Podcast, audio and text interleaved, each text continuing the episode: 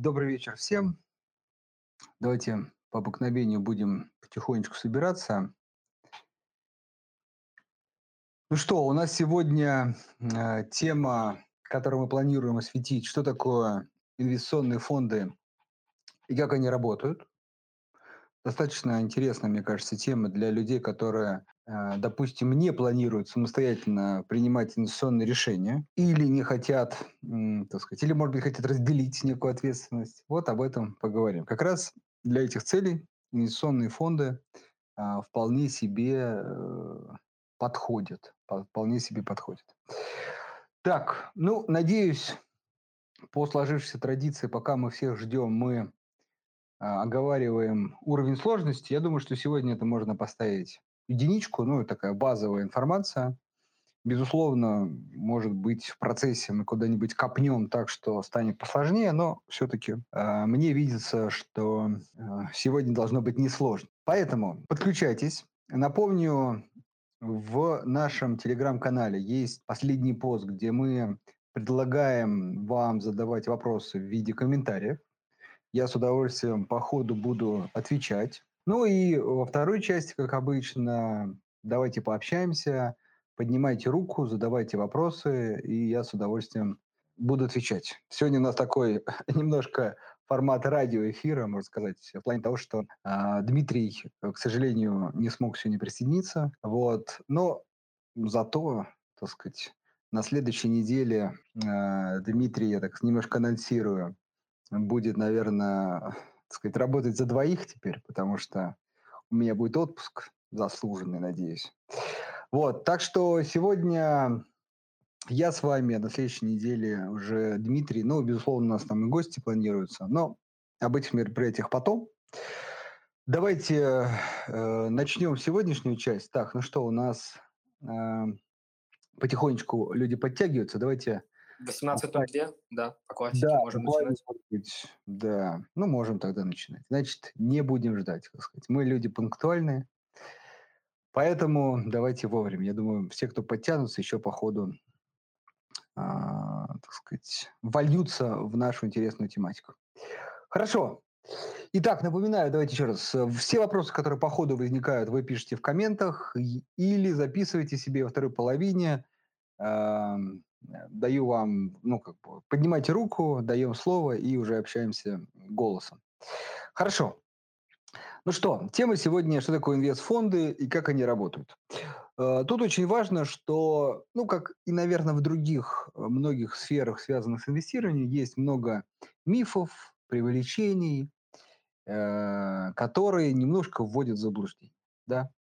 Поэтому давайте попытаемся разобраться, что такое инвестфонды, чем они будут полезны, и, собственно, от этих мифов избавимся и будем понимать, когда что применять. Смотрите, а, базово, как я люблю рассказывать, да, мой любимый вопрос, зачем вам фондовый рынок? Давайте, это первый вопрос. На него ответ, как всегда, получать доход выше банковского депозита.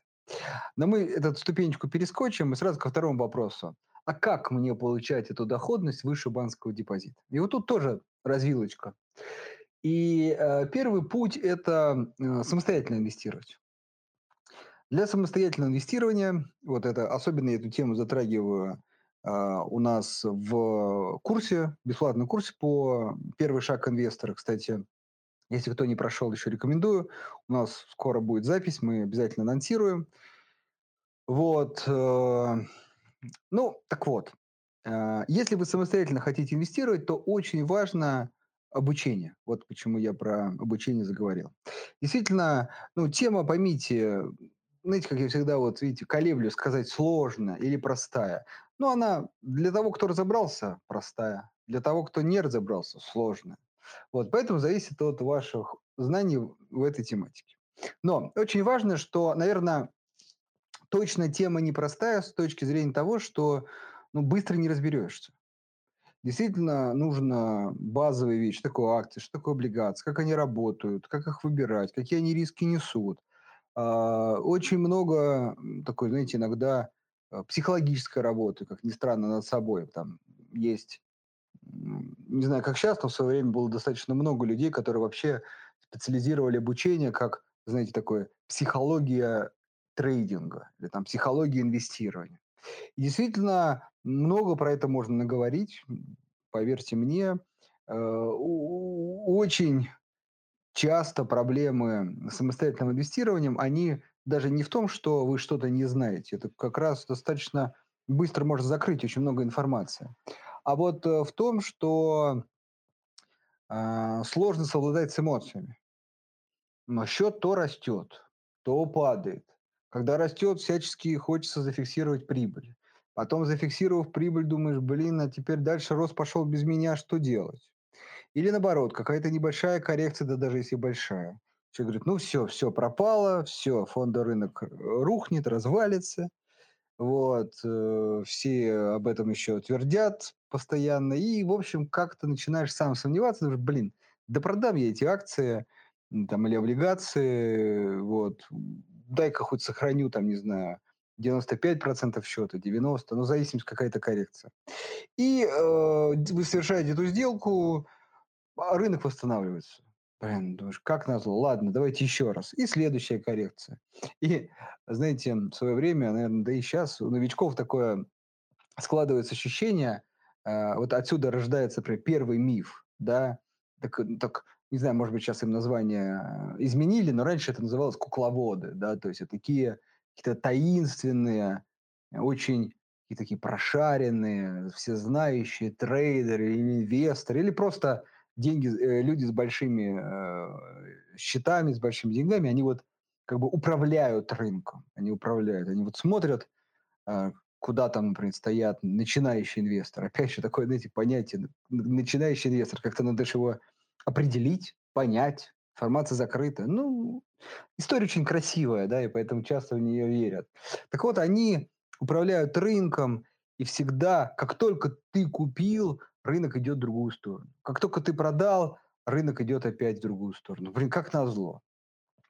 И действительно, э, поначалу верится да, в эту историю. Ну, она хотя бы как-то объясняет вот эту ситуацию. Объясняется, на самом деле, она проще. А, начинающие инвесторы, как ни странно, ведут себя очень похоже. Ну, прям действительно очень похоже. Потому что эмоционально, да. И поэтому ловятся примерно на одни и те же как бы вещи, да. То есть э, чаще всего как раз они из, как бы заканчивают, например, коррекцию. Они вот напродавали все, да, вот, вот, вот побежали на этот рынок, напродавали все, э, опытные инвесторы посмотрели, ничего страшного не происходит и не продают. Вот как только напродавались э, все начинающие инвесторы, рынок начинает, например, восстанавливаться. А инвесторам кажется, начинает, что, блин, ну, собственно, как будто специально. Да нет, это просто люди вот, вот, вот массово это сделали, и все, рынок как бы нет больше таких активных эмоциональных продавцов, рынок восстанавливается. Вот. Ну и там в обратную сторону такое же похоже при росте. Вот, это первое, да. А, второе, все-таки тоже важно э, системное такое принятие решения, тоже очень важно. Эмоциональным людям, в принципе, сложно на фондовом рынке. А, тут такой, как говорится, холодный расчет должен быть. Циферки посчитали, э, информацию о компании изучили, как я люблю, где-то себе записали, покупаю эту акцию – потому что. И вот там прям должно быть определение. Большая проблема у начинающих инвесторов в том, что, ну вот я сталкиваюсь там, купил человек какую-то акцию. Говорю, почему купили? Ну и, ну и как-то вот и нет внятного ответа. Э, чаще всего либо, ну, где-то посоветовали. Или э, вот я помнил, когда ну, читал там какой-то пост, а сейчас уже не помню, да. Вот, я говорю, ну, сохраните пост. Пост тоже полезная вещь. Вы сохраните прямо вот себе в Excel, да, там, «Газпром» э, купил, если, не, как бы, ну, честно, это нормально, не ваша инвест-идея, но ссылочку на инвест-идею, потом через год э, спросит вас кто-нибудь, говорит, так, подождите, сейчас я по ссылочке перейду, перешли, вот, о, там написано инвест-идея, отлично, хотя бы понятно, почему купили. Почему это важно? Потому что ну, я всегда говорю так, вот э, при любом движении куда-то, да, желательно карта, план, а в, в инвестировании это инвест-идея. Да, она может быть короткая, длинная, это уже другая история, ну, в смысле, там, спекулятивная, инвестиционная, но она должна быть. Тогда э, вы гораздо лучше будете сопротивляться там, различным каким-то эмоциональным движениям рынка. Так, ну чтобы я далеко не ушел, то сейчас я начну рассказывать, как инвестировать. Вот, тема это инвестфонды. В общем, это такая некая преамбула, да, вы поняли, в каком направлении бы надо двигаться для людей, которые хотят самостоятельно инвестировать. То есть тему надо владеть, вначале владеть темой, как я люблю говорить, потом овладеть собой, потом э, четко выработать подход и уже следовать ему при принятии инвестиционных решений. Тогда вас ждет успех с очень большой вероятностью. Э, второй вариант. Второй вариант – это когда вы, ну, либо изначально, как сказать, взвесив все за и против, подумали, ну, честно говоря, нет времени, как я люблю говорить, силы и желания в этом разбираться. Но быть причастным к рынку хочется, доходность получать выше банковского депозита хочется. И тогда как раз вам предлагается второй путь. Это в широком пока понимании инвестиционные фонды. А по факту это коллективное инвестирование. Когда вы кому-то доверяете ваши денежные средства, отдаете, можно сказать, через разные, как говорится, формы. Да, там есть ДУ, фонды, ETF. Ну, в общем, вы как бы доверяете, да. Вот. А решение уже принимаете не вы. То есть вы делегируете принятие решений. А, э, решение принимает либо управляющий в инвестиционном фонде, либо чаще всего в крупных компаниях, крупных фондах это уже как бы некий инвестиционный комитет. То есть несколько людей обсуждают, взвешивают, есть инвестиционные стратегии, которые как бы даже уже изначально ограничивают. Вот. И вы как бы присоединяетесь к этому, к этому фонду. Ну, в общем, если так сказать, пока не вдаваться в детали, то вы делегируете принятие решений. Очень важно. Ответственность ваша, ну, доход ваш, убыток тоже ваш. То есть ответственность все-таки ваша, а вот э, принятие решений вы делегируете. Ну, как сказать, раз люди э, на вас работают, значит, надо что-то им платить. И, соответственно, ну, как бы условный минус, потому что он, он все-таки за некий плюс, да, этот минус, это то, что нужно платить, ну, есть процент за управление в фондах. У каждого они свои, важно это изучать, вот, как сказать. И в фондах тоже надо кое-что изучить. Например, как они работают, как функционируют, а что, оказывается, нужно платить комиссии, вернее, они списываются с вас. А какие это комиссии? Это тоже очень важно. А то тоже встречаю людей, я там инвестирую через такой-то фонд. Отлично. Какая комиссия? Да, честно, что-то не знаю даже. Ну, плохо, да, это как бы э, нет понимания, сколько вы платите за услугу. Вот. Э, соответственно, э, фонды, принятие решения о фондах должно базироваться на следующих вещах. Это э, доходность этого фонда, желательно за длительный период. Вот. Ну и, собственно, комиссия. То есть, если, например, два фонда показывают примерно одну и ту же доходность за э, длительный период, э, но у одного больше комиссия, ну, понятно, надо выбрать второй. И наоборот. То есть доходность плюс, минус, минус комиссии, вот надо на эту цифру ориентироваться.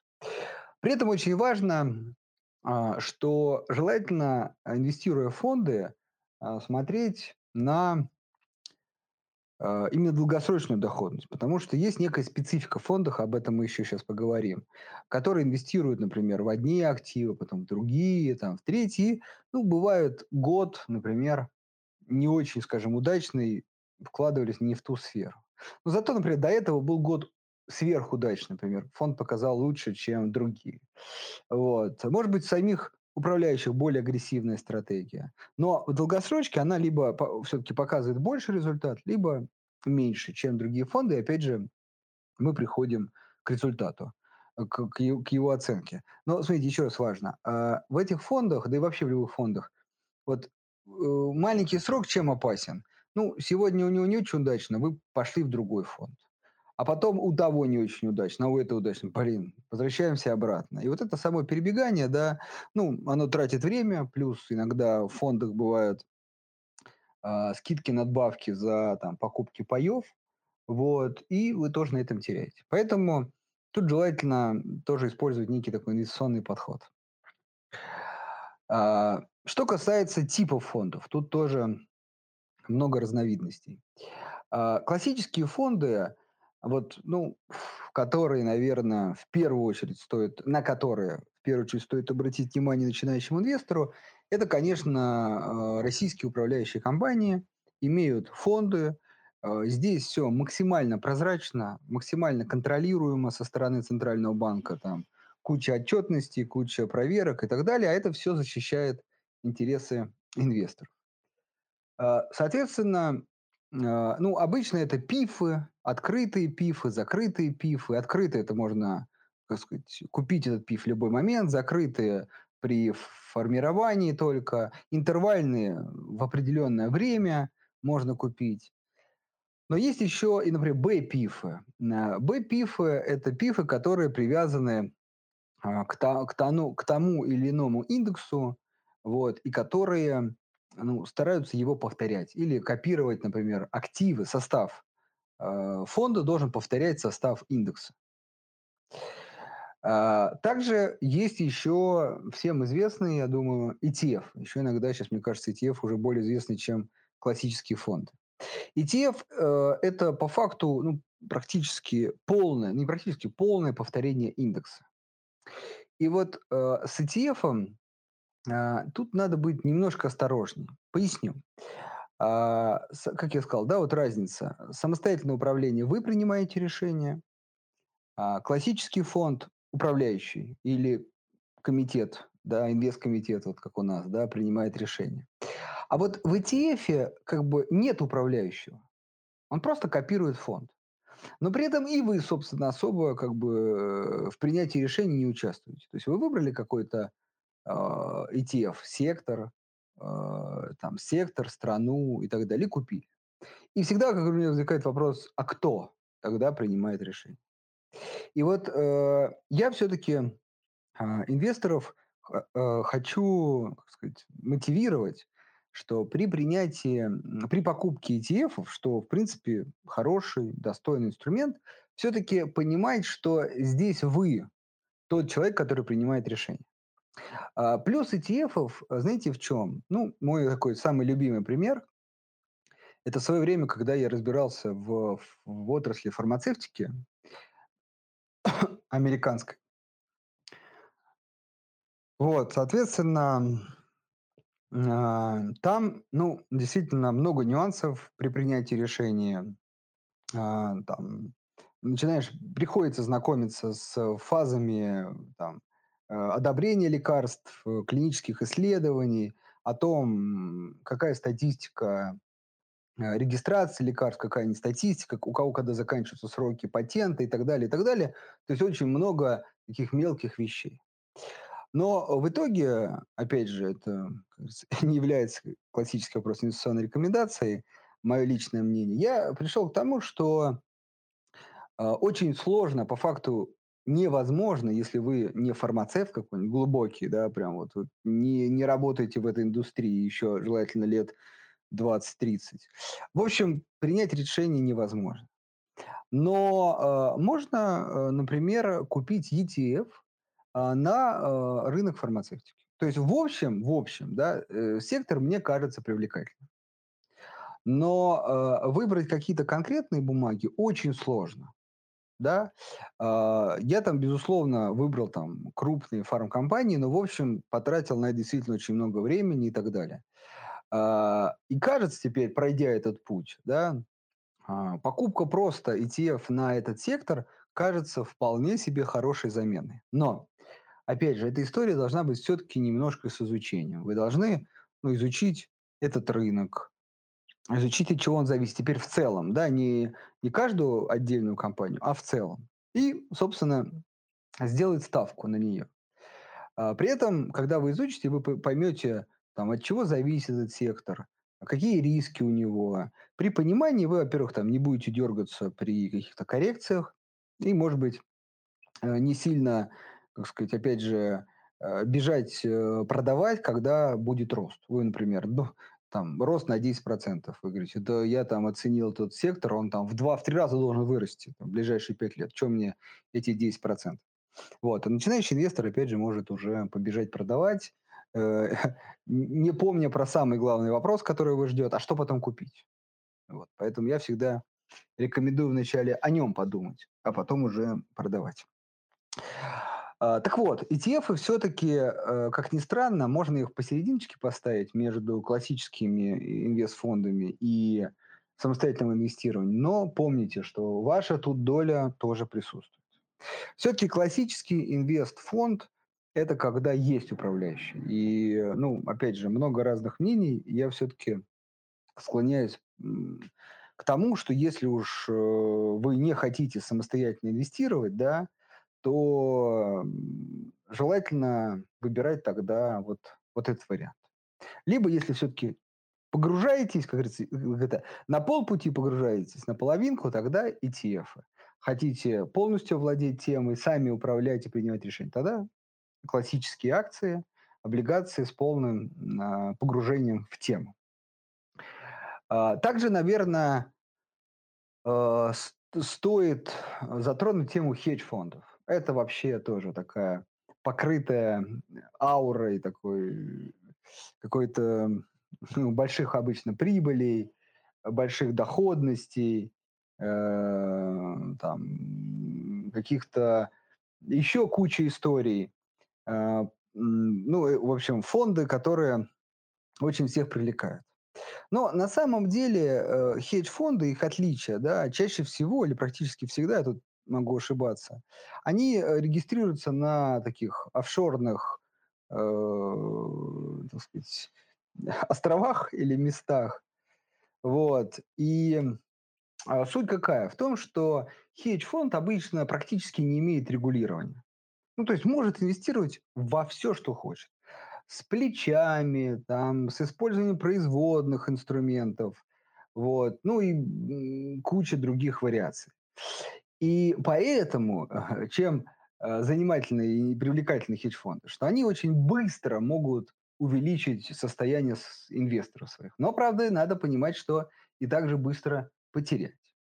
Также э, надо понимать, что само регулирование там, меньше, но опять же зависит от различных офшорных зон, э, где-то оно более сильно, где-то менее сильно, но все-таки э, регулирование меньше, значит, как бы, как бы некая защита инвестора а, тоже уменьшены. Ну и, кстати, обычно хедж-фонды все-таки тоже требуют такие достаточно большие э, суммы для входа, там, от 100 тысяч долларов и так далее. Но, опять же, там вариаций их много, возможно, не все и не всегда. Поэтому хедж-фонд ничего такого уникального нету, э, просто те же самые фонды, менее регулируемые и как бы э, имеющие абсолютную, как сказать, свободу в принятии инвестиционных решений.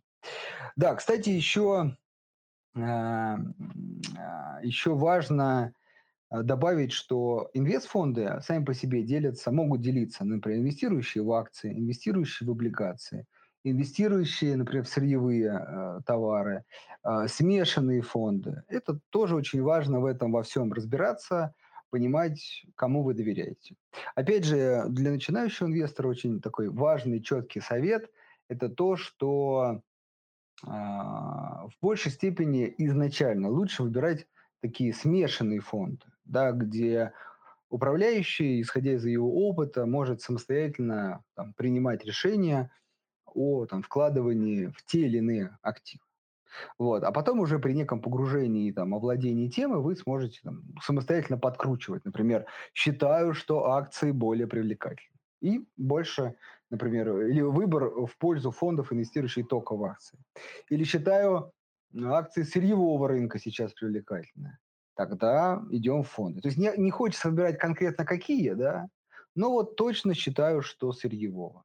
Тогда э, выбирайте этот фонд. То есть всегда есть такая некая грань, да, где вы принимаете решение и, и часть делегируете, да, вот, но она, мне кажется, должна увеличиваться по мере вашего опыта. Больше опыта, больше, как сказать, вовлечения в принятие решений. Меньше опыта, меньше вовлечения. Вот. Э, ну, вот основные вещи, которые я хотел бы рассказать про инвестфонды. Много чего еще можно добавить, но, наверное, давайте перейдем потихонечку к вопросам, если они есть. Есть они? Один. Андрей, я хотел бы с тобой воспользоваться пока правом голоса, обсудить историю про а, классические BPIF, да, которые сейчас много на рынке, на облигации.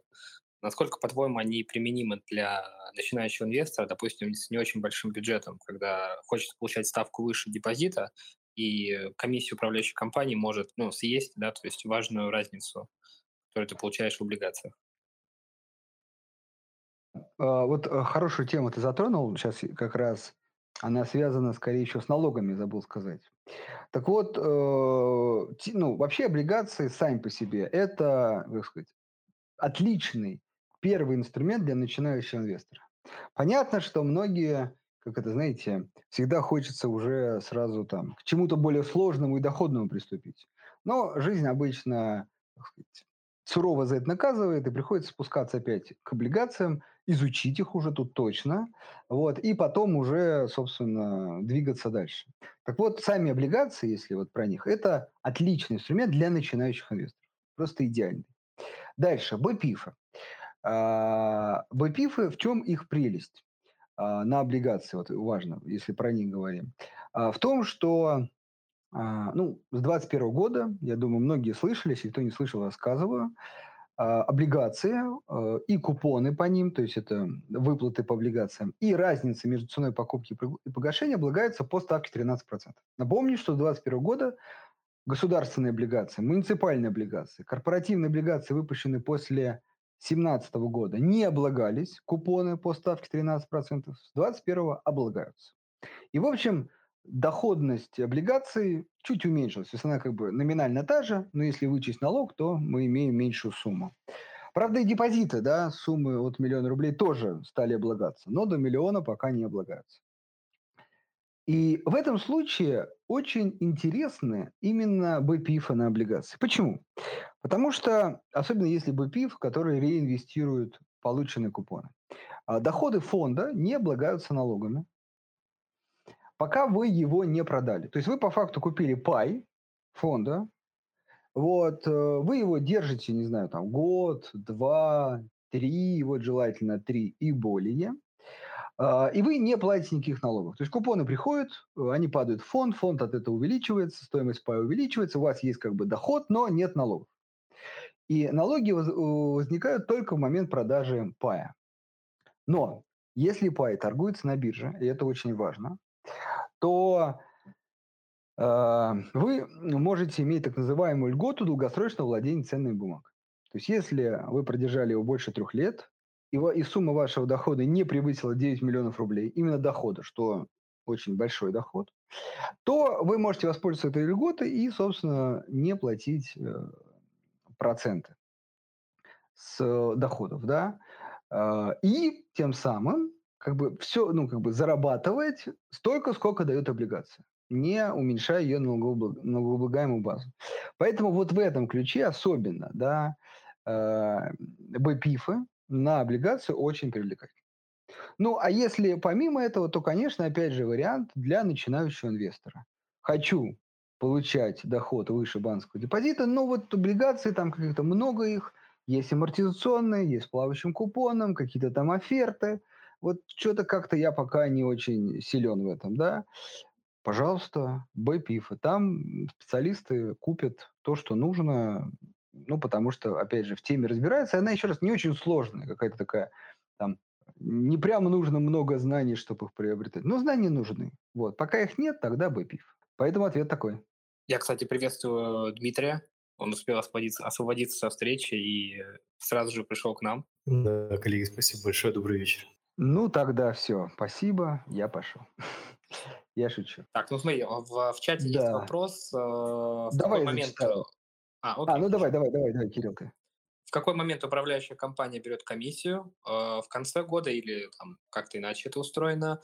Э, или она уже вшита в, доход, в доходность ETF? Ну или, или, я думаю, BPIF можно рассмотреть также. Да, BPIF. Дим, ты скажешь, да?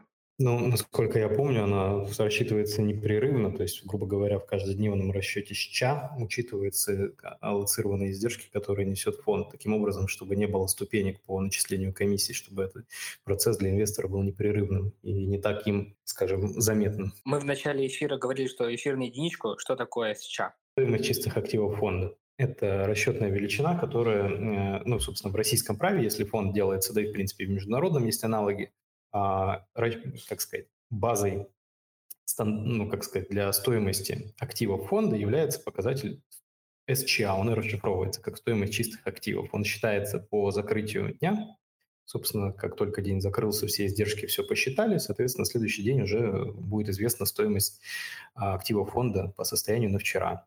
Собственно, если поделить эту цифру на количество паев, которые, в принципе, существуют, да, и выпущены управляющей компанией, вы получите стоимость одного пая. Вот. Э, в, соответственно, в ETF и в западном праве тоже есть такая величина, как, собственно, а, аналог этой, собственно, чист, стоимости чистых активов.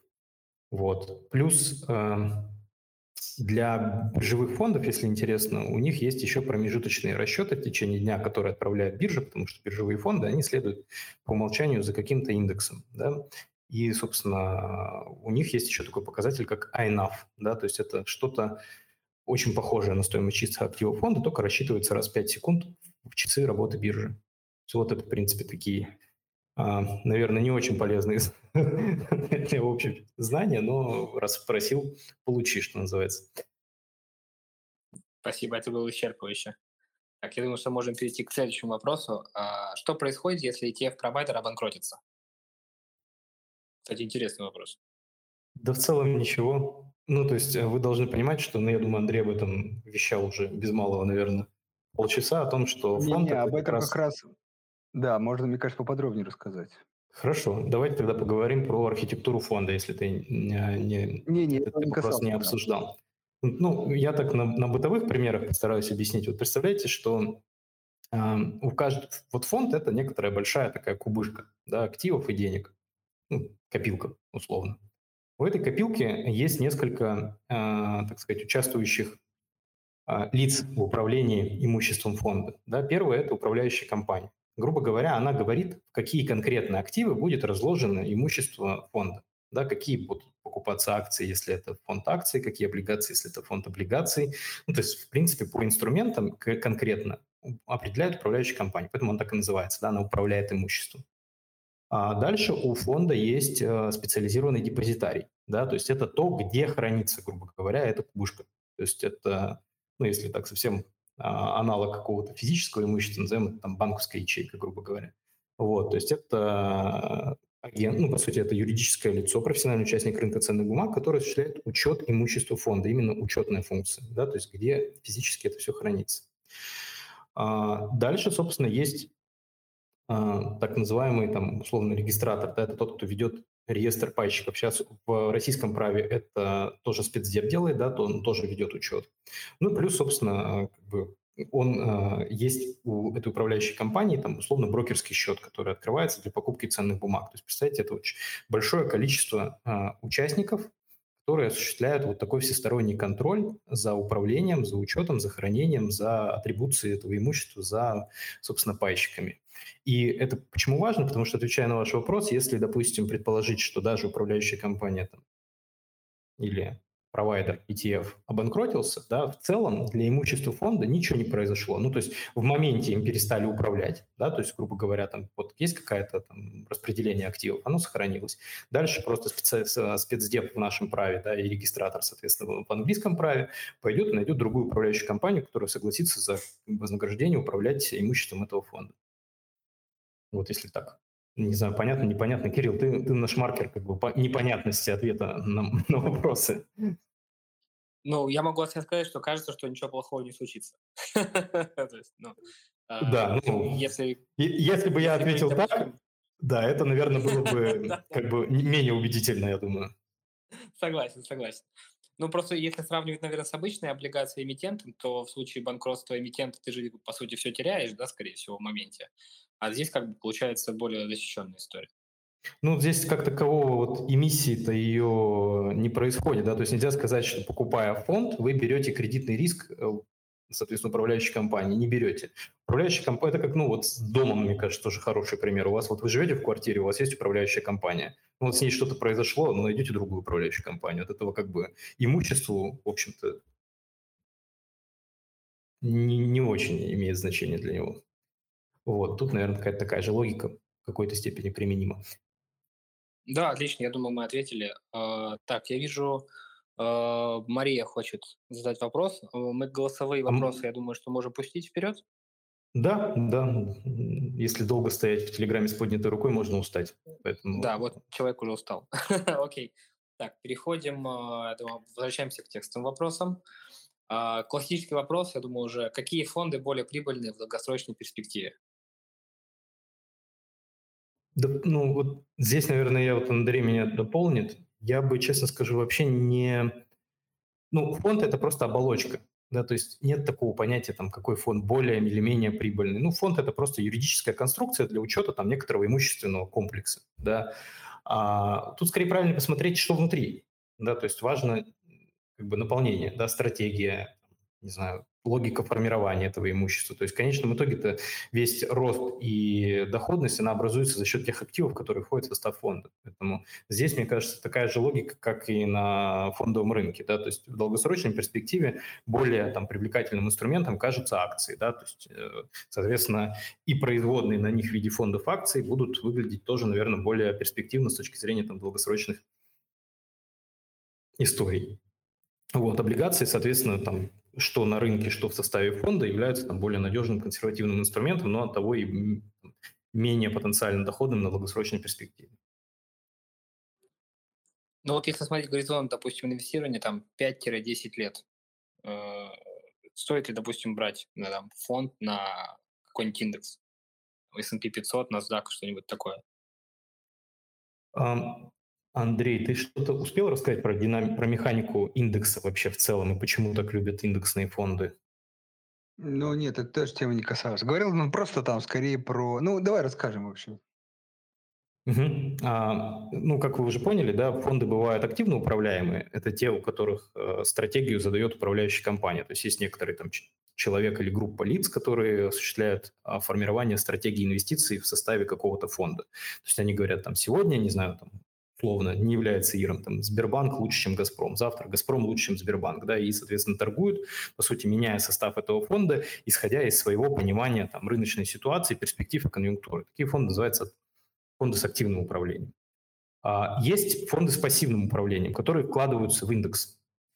А, тем не менее, управление в составе индекса, оно все равно как есть. Да, оно просто очень математическое, оно очень действительно там, не требующее активного человеческого там, принятия решений. То есть, например, индекс – это сама по себе уже механика. Да, то есть э, как работает индекс в двух словах? Э, это некоторая математическая формула, которая на основании там, входящих состав этого индекса акций и, самое главное, размера компаний в форме капитализации, которые за ним стоят, определяют, какая доля тех или иных акций да, влияет на индекс. Чуть сложно, но объясню. Вот, грубо говоря, там российский индекс ММВБ – это 50 крупнейших по капитализации а, акций российского рынка. Да, и они вот собраны Соответственно, дальше есть правило, что берется вся капитализация вот этих 50 компаний, то есть суммируются все стоимости входящих в них компаний. И вот высчитывается такая глобальная капитализация вот этого индекса. Дальше берут капитализацию условного Сбербанка и делят на общую капитализацию индекса. Таким образом выясняется его доля, да, которая в этом индексе есть. Но есть правило, что в индексе ММВБ не может быть ни одной акции с долей в индексе более 15%. Поэтому если в результате этого нехитрого математического упражнения получилось более 15%, соответственно, будет 15%. Вот. И мы получили некоторый статус-кво, да, то есть вот там, условно, там, Газпром, Сбербанк, ГМК, Норильский никель и так далее, там имеют вот соответствующие доли вхождения в индекс. И колебания этих акций будут вот так влиять вот с этим взвесом на, собственно, динамику этого индекса. Понятно, что капитализация, да, э, штука нестабильная. Акция выросла, стоимость компании на рынке, естественно, тоже выросла. Соответственно, доля в этом индексе должна быть пересчитана. И пересчитывается она раз в квартал. Таким образом, такая арифметика обеспечивает на долгосрочной перспективе, если вы вкладываетесь в индекс, то, что компании, которые растут в цене, которых капитализация увеличивается, они будут занимать все больше вес в вашем портфеле. А, соответственно, компании, дела у которых идут не очень, их место, как бы, они постепенно будут спускаться в доле в индексе, пока не вылетят из него совсем и не уступят место а, тем, кто, собственно, по капитализации их обошел. Да, поэтому вот в чем магия индекса, что в долгосрочной перспективе он, по сути, застрахован от банкротства входящих в него компаний. То есть прежде чем компания там условно обанкротится, она, скорее всего, в цене там будет сильно снижаться. Да, и ее место займут более там молодые, перспективные, дерзкие компании. Поэтому вот как бы в чем идея, что вот если посмотреть на индекс ММВБ, который мы видим там по состоянию на 2021 год, и посмотреть на индекс ММВБ по состоянию на 2000 год, вы там мало компаний найдете, которые просто пересекаются, да, то есть состав очень сильно поменялся. Пожалуй, что там, может быть, остался только Сбербанк, да, и Газпром. Ну, может быть, еще Роснефти еще, кстати, не было тогда даже в индексе, если я правильно помню. Ну, то есть в этом смысле, как бы, ну, там зато был АвтоВАЗ, там был ЮКОС, там было еще много компаний, которые сейчас в состав расчет индекса не входят или входят там с совсем маленькими долями. То же самое происходит с S&P, только там расчет идет по 500 крупнейшим компаниям в Соединенных Штатах.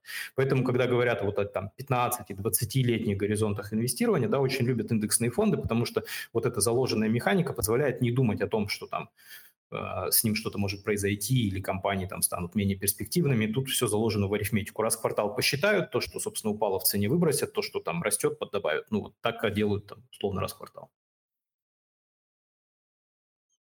Да, ну, очень. Я думаю, что отвечено.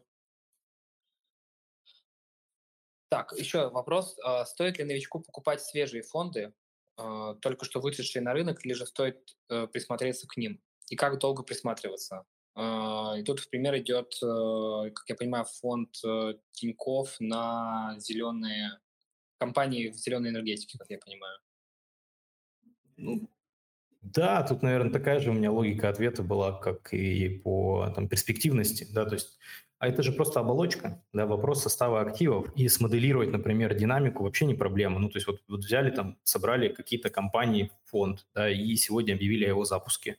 Ничего не мешает там условно воссоздать, что было бы, если бы эти бумаги были в фонде там последние там три года, грубо говоря, да, и, соответственно, посмотреть, как они там в цене менялись. То есть в этом плане как бы история, историчность фонда, она такая штука весьма условная.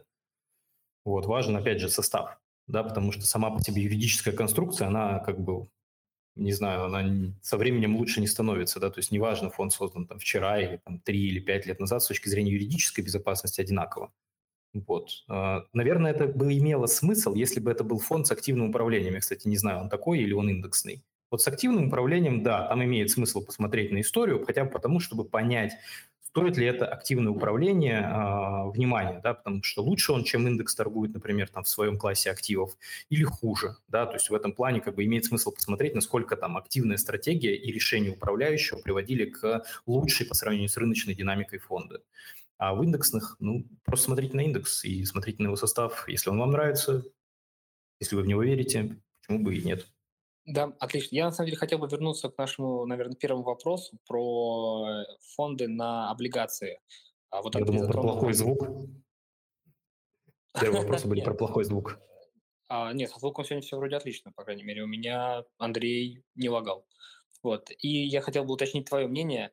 А вот стоит ли, допустим, начинающему инвестору брать э, фонды, да, БПИФ, допустим, на облигации, а какие здесь есть, по-твоему, риски? Потому что, ну, вот лично меня волнует то, что управляющая компания берет комиссию за свою работу, да, по сути, и а, ты хочешь получать ставку чуть выше ставки депозита, и не будет ли этот процентик съеден, да, управляющей компанией? Ну, я в этом плане достаточно всегда призываю всех быть очень внимательными с точки зрения расходов фонда, да, то есть на это обращать очень большое внимание, особенно что касается индексных фондов, где активного такого управления не происходит, да, вы по сути покупаете определенный индекс, и дальше от него будет ну, в меньшую сторону, да, ваша доходность отчитана как раз на размер совокупных издержек фонда. Поэтому здесь, конечно, надо быть очень внимательным да, с точки зрения того, сколько вы денег суммарно заплатите за весь банкет. А с другой стороны, Андрей уже, наверное, много сказал, что там плюсы – это рекапитализация купонов, да, то есть купоны приходят сразу в фонд, на них не надо платить налог, и на них сразу же покупаются облигации, и это улучшает общую динамику а, фонд, ну, ну, ваших вложений по сравнению там, с покупкой штучных облигаций, если вы физлицо. Все, ну, есть как бы плюсы, да, определенные, то есть определенная там налоговая условная оптимизация, но есть минусы, да, в виде издержек, там комиссии, все остальное. То есть и вы просто для себя примите решение, да, что вот если там образуется, как бы, как сказать, для вас динамика. То есть может быть такое, что действительно налоговая оптимизация меньше, чем расходы фонда, но при этом надо же понимать, что вы еще и избавлены от постоянного трудоемкого принятия решений и выбора бумаги. То есть тут тоже есть свои плюсы в этом. То есть это тоже имеет смысл, там, может быть, в голове, по крайней мере, там, сколько-то заплатить, быть готовым к этому. Поэтому тут надо считать, базовая идея совершенно неплохая. Да, я как раз еще добавлю, что и дивиденды тоже такая же история. То есть вы, ну, получая дивиденды, фонд их реинвестирует, и вы не платите также налога, пока не продадите. Хорошо. Э, ну, я предлагаю дать возможность задать вопрос голосом, если есть желающие. Напишите, пожалуйста. Поднимите, пожалуйста, руку.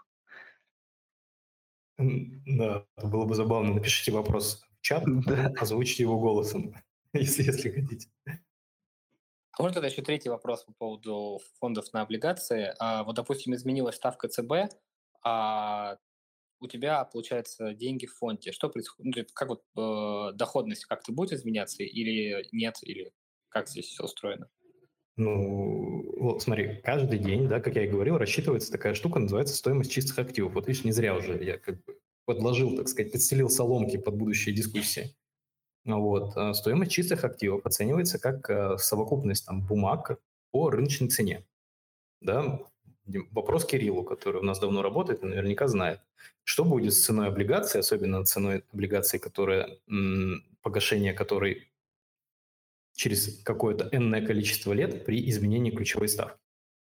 Цена этой бумаги упадет, отвечаю я за Кирилла, который у нас работает давно. Вот. Соответственно, стоимость чистых активов снизится. То есть если в нем длинные облигации, то, соответственно, на день закрытия, когда ключевая ставка снизилась, скорее всего, цены на эти облигации упадут, и, соответственно, а если ключевая ставка выросла, наоборот, прошу прощения, то цены на облигации упадут, и на расчетную дату, да, соответственно, стоимость чистых активов фонда снизится, соответственно, стоимость вашего пая тоже снизится. Все активы учитываются по рынку. Отлично. На самом деле э, получено, сопоставлено. Я думаю, что всем понятно и просто было объяснено. Э, так, ну, вопросов я пока, честно, больше не вижу. Андрей, может быть, ты еще что-то не успел рассказать перед тем, как... Э, не, я, а я вижу вопрос. Я вижу вопрос, но он, правда, написан, что вопрос немножко не в тему. А, да, а, вопрос. Нужно ли при покупке облигаций обращать внимание на НКД? Вот, хороший вопрос для Андрея. Нет, не стоит. Краткий ответ. Ну, смотрите, там а, действительно это многих начинающих инвесторов э, пугает. Может быть, давайте начнем с того, а, что такое НКД? Да, давайте начнем, согласен. Это такая тема непростая. А, НКД – это накопленный купонный доход. Логика его в следующем. Допустим, бумага, ну, купон по облигации установлен раз в год. И, допустим, 7%. Это значит, что человек, купивший, например, на первичное размещение, ровно через год получит 70 рублей, скорее всего. Номинал чаще всего 1000 рублей, купон 7% от номинала, кстати, не от цены, а именно от номинала. А, соответственно, держатель облигации рассчитывает на получение 70 рублей по итогам года. Ну и если там трехлетняя облигация, то каждый год и потом погашение. И вот, э, ну, представим ситуацию. Человек купил на первичном размещении по номиналу, проходит полгода, и он хочет ее продать. А, допустим, ставки на рынке не менялись, то есть уровень ставок так и остается примерно на уровне 7%. А, ну, то есть почему, кстати, купон 7 установился? Потому что уровень ставок 7%, и, инвесторов удовлетворяла эта ставка при первичном размещении, они ее, собственно, приобрели. А когда размер а, тут видите, как одно тянет другое. Да? А когда размер купона равен рыночным примерным доходностям, собственно, цена опускается по номиналу.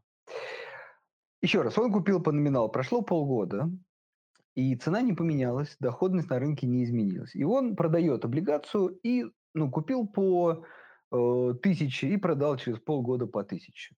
Собственно, вопрос, да, э, так сказать, а что-нибудь я заработал? Да. А, и за это отвечает НКД, накопленный купонный доход. Так вот, при выпуске облигаций НКД будет ноль.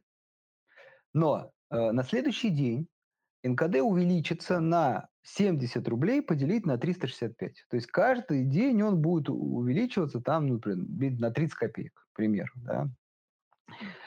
И, э, например, через полгода, через 180 дней он будет там, 180 умножить на 30, ну, например, там, получается где-то 3,5 рубля. да, если вот брать пол купона. То есть э, в системе будет написано КД 3,5 рубля.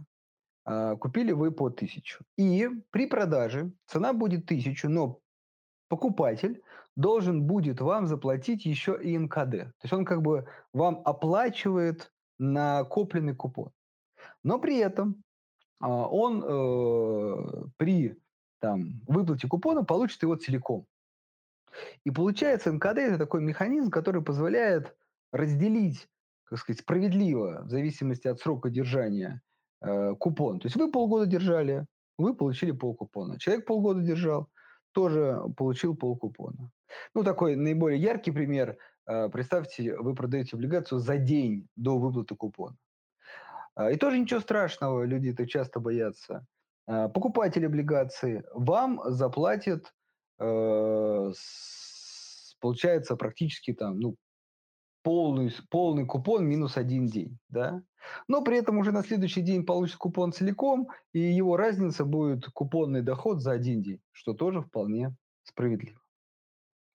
Вот. Единственный нюанс, который все-таки, думаю, стоит учитывать, это в том, что вот человек, который, например, купил облигацию, например, за день до выплаты купона, он заплатил НКД но ему пришел купон, э, собственно, полностью. И налог с него берется там с полностью с купона. Я сейчас, может быть, там, Дим мне поправит, но вроде бы практика такая. И э, э, человек, а человек всего лишь держал, получается, один день. И ему в этом случае ну, нужно либо, как сказать, дождаться каких-то других доходов по ценным бумагам, чтобы скорректировать Э, вот этот как бы переплаченный налог, либо подавать декларацию и говорить, вот, то есть с меня вот столько удержали налога, но если посчитать разницу между выплаченным купоном мне и, и ранее уплаченным КД, то там на самом деле доход мой был меньше, поэтому верните мне вот переплаченную сумму. Налоговый вернет, но просто это декларация и так далее, и так далее.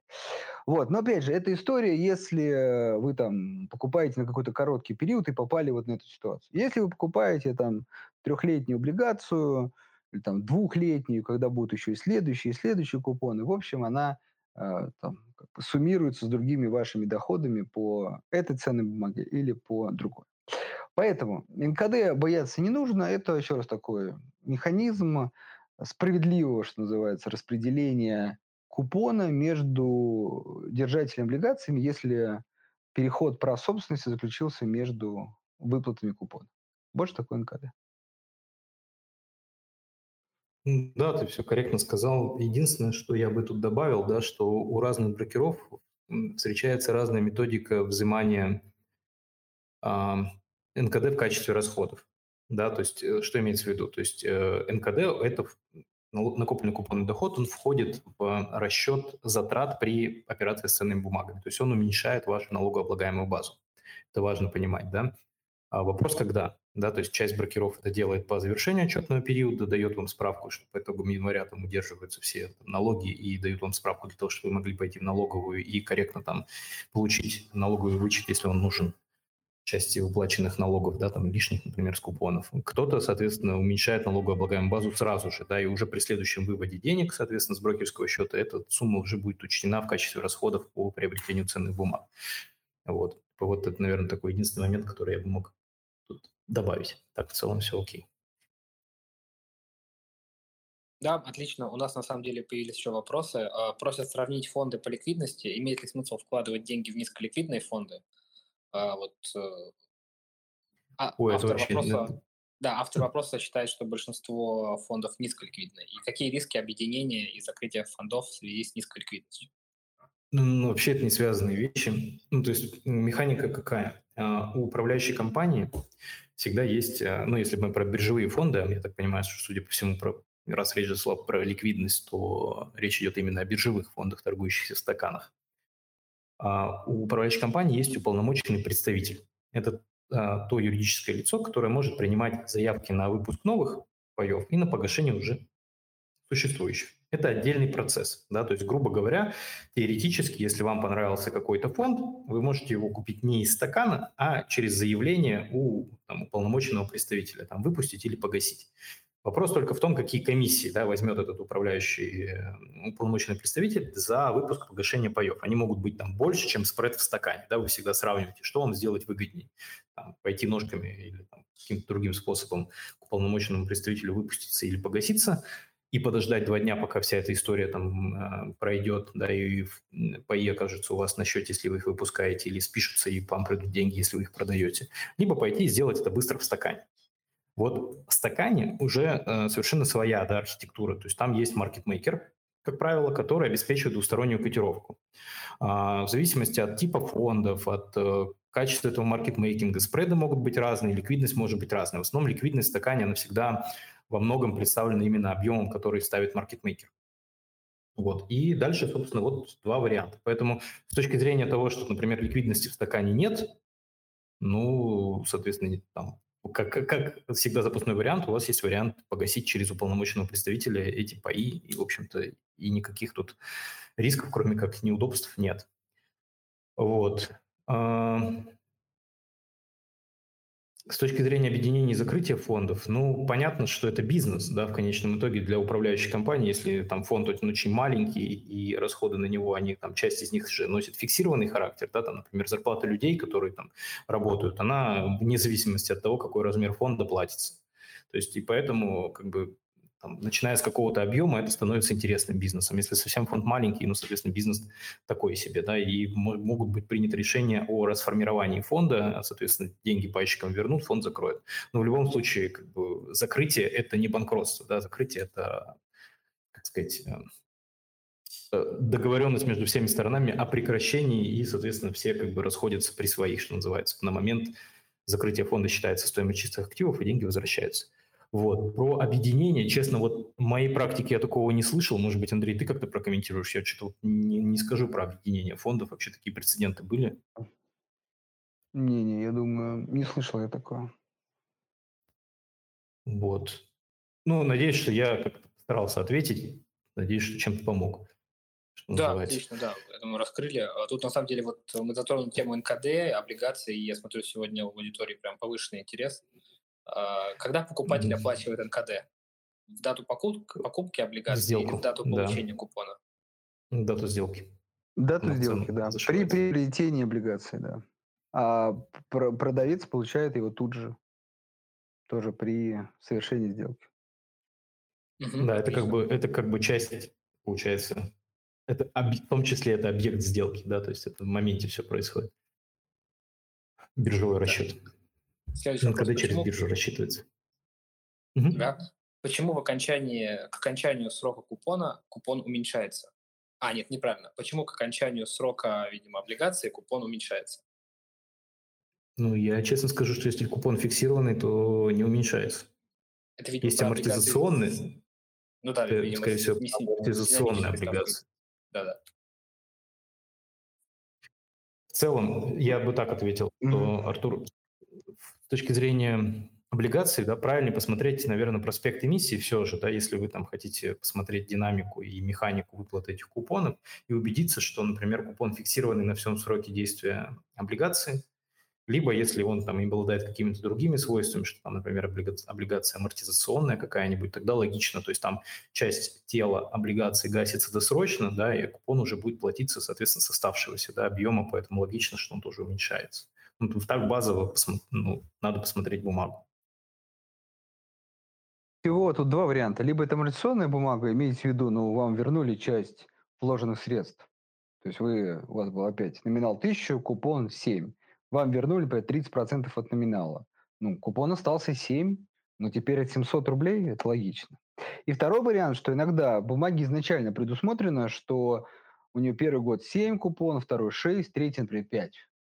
Но это как бы известно заранее, поэтому тоже можно учитывать.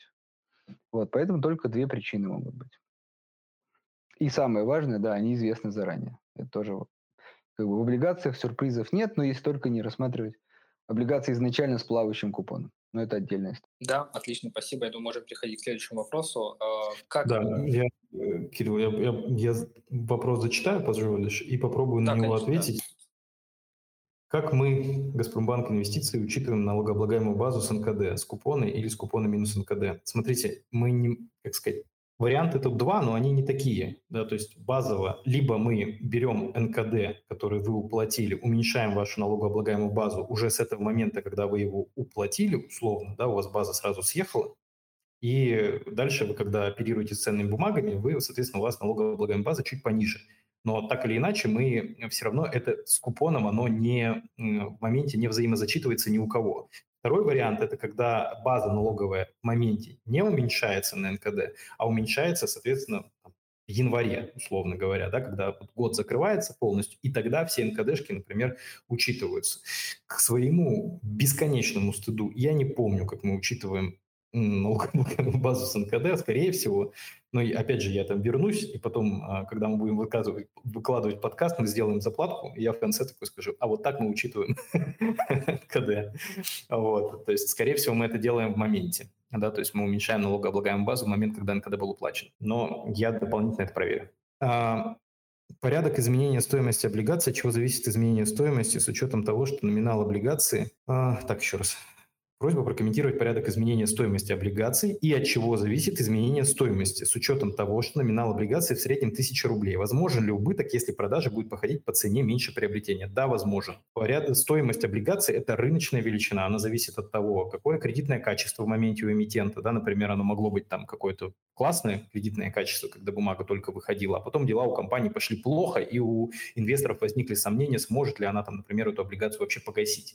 Тогда, естественно, цена на эту облигацию будет снижаться.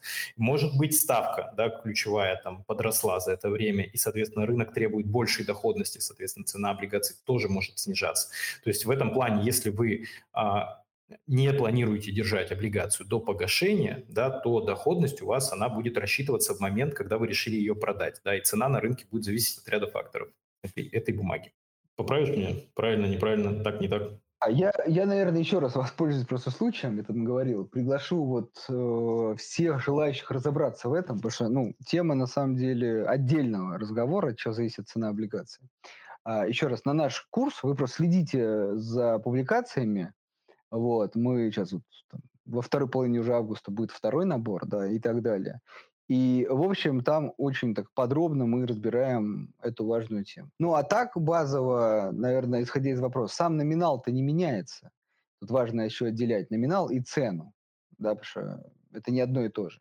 Вот цена меняется, да, и зависит она всегда, да, от э, как это, стоимости денег на рынке, так можно выразиться, от доходности на рынке. Когда они растут, цена падает. Э, когда снижается, цена растет. Но при этом надо помнить, что у облигаций есть всегда дата погашения, где вы возвращаете свой номинал вне зависимости от того, что там происходит на рынке. Это очень важно. Ну да, и справедливо, и когда вы купили облигацию не с размещения, да, вы купили ее на рынке, надо понимать, что вы можете заплатить, например, цену выше номинала или ниже номинала, но вернется все равно номинал.